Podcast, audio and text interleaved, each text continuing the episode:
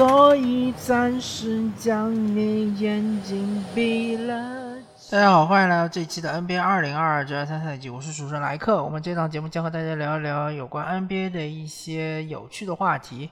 其实我呃最近这段时间 NBA 的比赛看的比较多啊，我甚至可以做到呃日更，每天都更新。当然周末可能会呃停更，但是就是关键是懒癌懒癌发作啊，呃往往就是说在比如说。啊，上午的十点，呃，准备要更新了，然后突然看啊，这比赛怎么还差呀，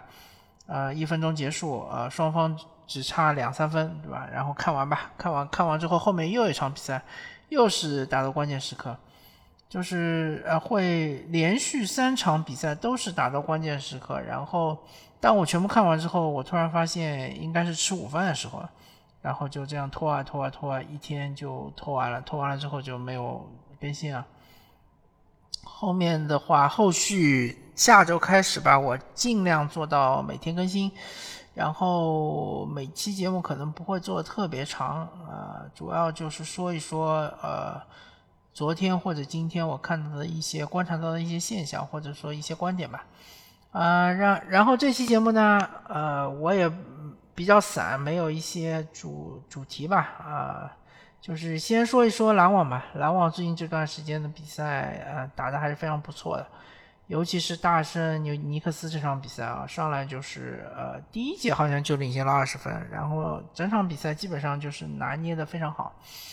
呃，篮网队他的最近这段时间的反弹啊，四场比赛赢了三场，对独行侠那场比赛还是因为卡文杜兰特最后时刻的三罚没有罚进，对吧？呃，最后是惜败。呃，这段时间的反弹主要是两个原因。第一个原因就是纳什下课了，纳什下课了之后是沃恩啊上课。那么呃换换帅如换刀嘛，这个说法其实在 NBA 也好，在足球界也好，其实都是这样子。主要就是换了一个氛围嘛，因为斯蒂芬纳什。呃，我也不好说他呃到底是一个好教练还是一个不好的教练，但他起码没有做到的一点就是摆平更衣室，对吧？摆平更衣室，当然对于 NBA 这种级别的联盟来说，摆平更衣室甚至可以说是教练的呃百分之八十以上的工作内容。呃，尤其是像篮网这种，其实当时就是成立的时候，他就是由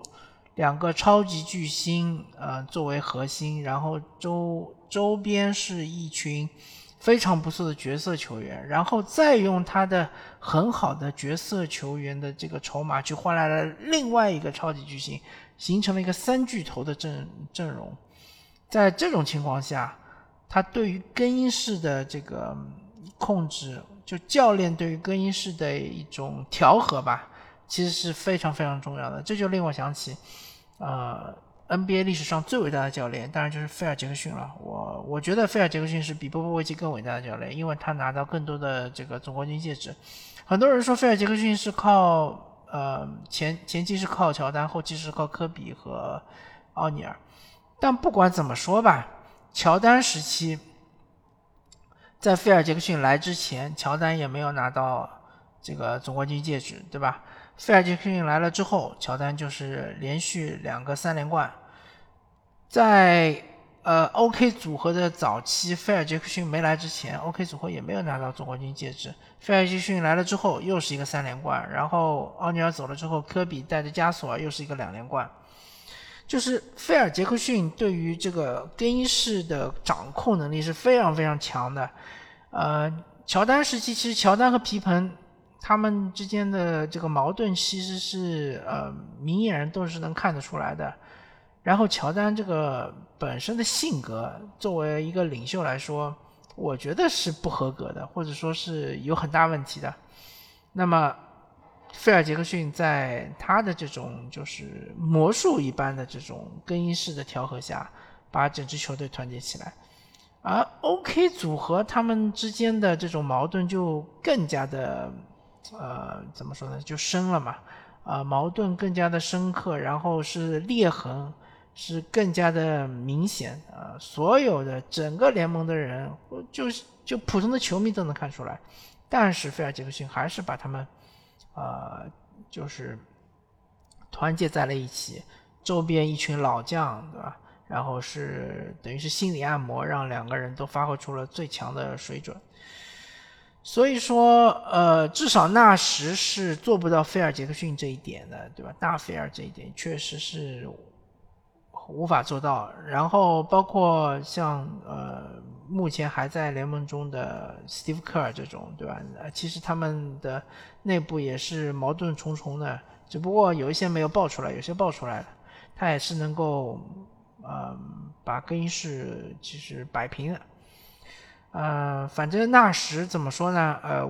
有人说他是一个好好先生，有人说他可能性格太温顺了。是有这个可能性的，啊，因为现在的球球星都很强势嘛，就是 怎么说呢？你温顺也好，你强势也好，啊，你总而言之，你就是要让球星明白一些道理，就是说，只有大家团结起来才能够赢球，对吧？这个道理其实很多球星是不明白的，嗯，所以说那时失败其实也是情理情理之中的事情嘛。那么沃恩至少呃刚上任这段时间，呃 KD 还是非常挺他的，力挺他的。然后第二个变化就是没有了凯瑞欧文啊，凯瑞欧文之前的比赛不可谓发挥的不好，效率很高，场场都是拿到三十分左右，但是就是输球，而且呃从观感上来看，他的防守好像也挺积极的啊，然后他本身的防守能力好像在控卫中也算是上乘。但是就是没有了他之后，呃，篮网队打的更像是一个整体。然后他们的进攻端，因为呃塞斯库里的复出，呃，包括他们重用这个嗯渡边雄太，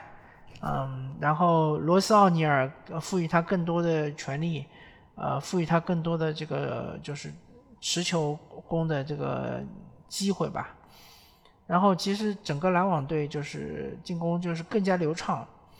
嗯，怎么说呢？没有了凯瑞欧文的起手，对吧？凯瑞欧文其实很喜欢，就是，呃，因为他是控卫嘛，他球都在他手上，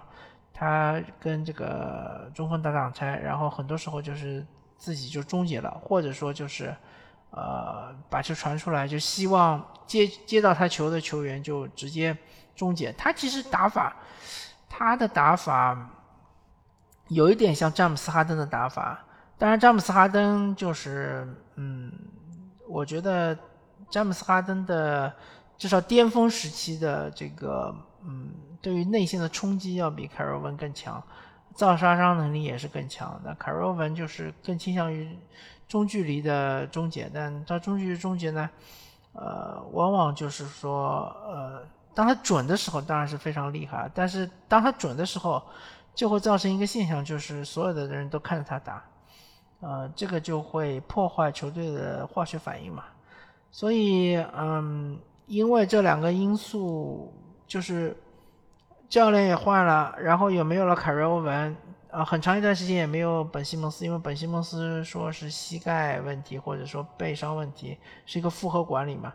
所以在没有这两位的情况下，哎，反而就是 KD 带着一批角色球员打得非常的好，打得有声有色，有来有回。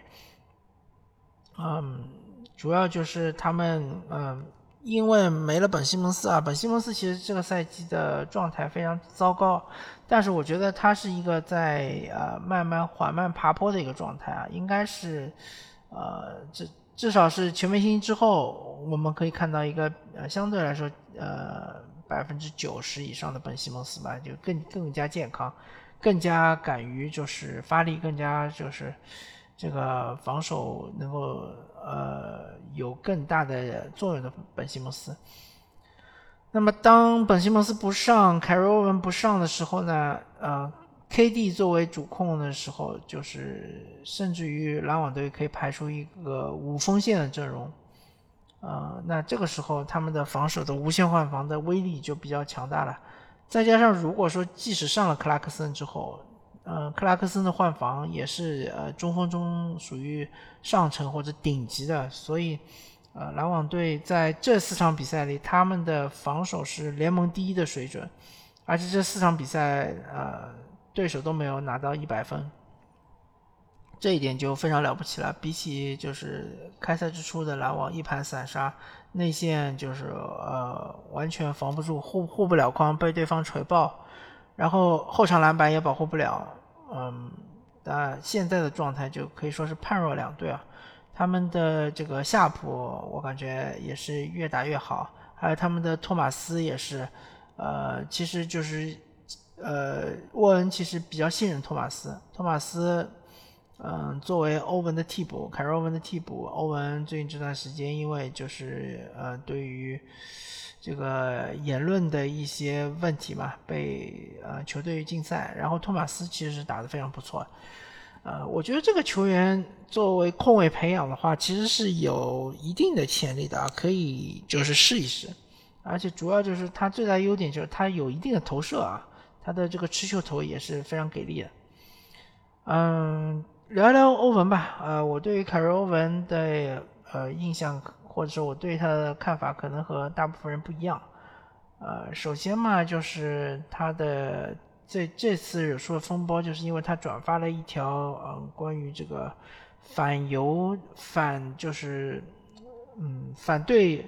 犹太人的一个电影的一条推特。那么以下就是我个人的一些猜测啊，我我感觉到凯罗文他的还是希望就是说呃美国社会能够把。这个关注点还是放在黑人权益上面，还是放在就是黑人少数族裔在这个社会中被压迫，然后是被歧视嘛？呃，甚至我觉得他肯定也是认为，在整个世界中，呃，黑人作为少数族裔也是被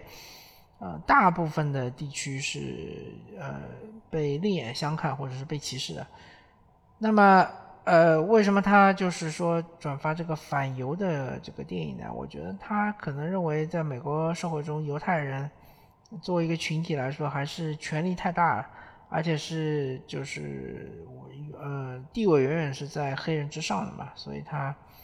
嗯可能是想啃一啃硬骨头吧。然后没想到就是后面的反弹是这么的强烈，那么。呃，很多人说凯瑞文作为一个职业球员，你就应该好好的打球，对吧？你就不应该去招惹那么多的事儿。我觉得凯瑞文他作为一个三十三十一岁的球员，他其实已经在考虑他退役之后的事情了。我我其实非常相信凯瑞文在退役之后，他会走一条其他的球员都没有走过的路，或者说大部分球员都没有走过的路。他他可能是想要从政。他可能是，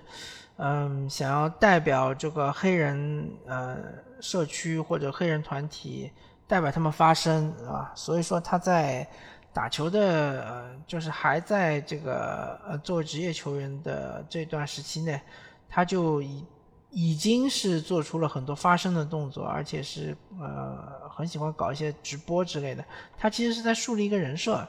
就是一个为黑人请命的，为为自己的这个肤色的少少数群体请命的这样一个人设，啊，不管怎么说吧，啊，他就是我我个人是这么认为的。我认为他就希望在三十几岁之后，当他打不了球了之后，他可能不会像他的兄弟勒布朗詹姆斯这样，或者像他的呃前辈们。像奥尼尔或者是科比啊，去从商，而是会去从政，啊，那么为了这个目的，他可能就是需要在，嗯，在在现在这个阶段去发表一些相对来说大家听得比较刺耳或者比较极端的一些言论吧，啊，我我是这么看的啊，问题是这么看的，反正现在结果就是说他已经认错了啊，他可能。呃，觉得自己呃无意冒犯犹太人群体，然后呢，这个事情已经在向着缓和的方向去发展。我相信在后面几场比赛之后呢，凯尔文应该会回到这个布鲁克林篮网。那回来之后呢，我觉得呃篮网队就需要把凯尔文融进他们现在的这套体系里面，而不是让球队重新去适应凯尔文的打法。呃，我觉得应该是这样子啊，这样才能够就是让人难忘，呃，至少能够回到我们想象中的这种水水准、这种状态。嗯，那么接下来就聊聊湖人吧。湖人其实我也没有多聊过，呃，我觉得湖人队现在经历了一个怪圈，在前七八场比赛，他们是联盟防守最好的球队，他们的问题就在于进攻。他们的进攻就是怎么投也投不进，死活投不进，而且三分球就，呃，这个整个球队只有百分之二十几的命中率。在后面一段时间，就是在最近这五六场比赛里面，他们又变得不会防守了。呃，进攻端其实就是缓解了很多。呃，好几场比赛，尤其是对一个对犹他爵士，还有一个是，呃。最近最近一场对快船，他们的三分其实还可以，尤其是某段时期，就是三分投的还比较准。但突然之间，他们的内线，呃，可能是安东尼戴维斯太累了，呃，内线护框也好，他们的三分防守也好，呃，就是突然之间就有点绷不住。当然还和他们的阵容有关，就是这个。呃，他们的教练喜欢用呃三后卫阵容，三后卫阵容很有可能就是有一个后卫像这样面对对方的锋线的一个打击。那么其实这三三个后卫，呃，老实说他们的防守都是比较糟糕的。呃，贝弗利其实防守是被高估的，里弗斯啊防守也比较糟糕，朗尼沃克其实防守也也很糟糕。那么这种情况下，就是外线就很容易被突到内线来，呃，对手可以选择中距离，或者说突到内线来，然后是再往外分，呃，有各种的反正手段吧，就是可以打击湖人队的这个防守。湖人队打爵士那场比赛其实很夸张，被爵士打了一百三十分，自己其实也得了一百十九分，其实也不算低，但是。呃，被对手拿一百三十分，绝对是防守是崩盘了。那么我我个人觉得，呃，安东尼戴维斯有一句话其实说的对，他说就是他最适合的位置应该四号位。呃，如果你整场比赛都让安东尼戴维斯打五号位，他确实是会比较累。就好像我举个例子啊，就好像如果。这个勇士队一上来就让追梦格林打五，对吧？就直接摆这个五小阵容，就不用鲁尼，对吧？鲁尼比如说是去打替补，去换追梦格林。如果是这种打法的话，那么追梦格林也会非常非常的累啊。呃，安东尼戴维斯可能是至少是在这个主力阵容上面应该给他配一个中锋，然后让他打个四号位。虽然说，呃，这样的话内线就会这个非常拥挤，然后进攻端就会拉不开空间。对，这个这个确实是个问题，因为安东尼戴维斯这个赛季的投射是非常非常烂啊，很糟糕，很糟糕。嗯，但是不管怎么说嘛，至少在这个有中锋的情况下，安东尼戴维斯作为一个扫荡型的内线，他对于球队内线的防守的加持还是非常大的。呃，然后就可以逐渐逐渐在轮换的过程中把这个中锋替下去，对吧？然后在最后，呃，决战时刻，你可以还是让安东尼戴维斯打五号位，就是不能让他整场比赛打五号位啊。这样的话，其实确实对他消耗比较大，容易受伤。另外，他自己也是情绪上比较抵触。呃，那么勒布朗詹姆斯呢，他也是赛季初的时候这个手感也是非常冰凉，但是呃，之前打那个。啊，快船那场比赛，他确实是手感回来了，恢复了。啊这个第四节还剩大概六七分钟的时候，都已经拿了三十几分，而且三分球投的也神准。但没想到就是腹股腹部沟拉伤啊，这个伤势之前他已经遭受过啊，然后是休整了很长时间。据说这一次没那么严重，但是我觉得对于勒布朗詹姆斯这样一个年纪的球员来说，这个伤病还是非常棘手的。嗯，感觉湖人队反正，呃，这个赛季千万不能摆烂，因为他们的首轮签不在自己手上，在鹈鹕手上。如果他们一旦摆烂的话，很有可能就是文班亚马或者亨德森就拱手送给鹈鹕。然后这个，呃，怎么样提升成绩呢？就是我我感觉他们现在也是处于一个非常尴尬的位置啊，就是。进攻和防守好像只能抓一端，另外一端就必须要放。嗯，而且安东尼戴维斯最近这段时间打的也太累了，我感觉他也有可能会绷不住啊。如果戴维斯也受伤的话，那么这个湖人的基本盘就完全崩了。所以现在的情况就比较危急。呃，最后简单的聊一聊勇士吧。我觉得金州勇士也看了几场比赛，我觉得金州勇士这个赛季的防守是确实很糟糕。嗯，主要的原因我猜测有可能是因为。波特和这个呃小佩顿走了之后呢，嗯，他们其实是可用的轮换球员就变少了，包括彼得利查。彼得利查上个赛季在常规赛阶段他是呃主力轮换球员。这三个人一走之后呢，呃，就是没有很好的补充球员。当然，他们补充了一个迪文琴佐，但迪文琴佐又受伤了，对吧？这个玻璃体质，呃，大家都清楚。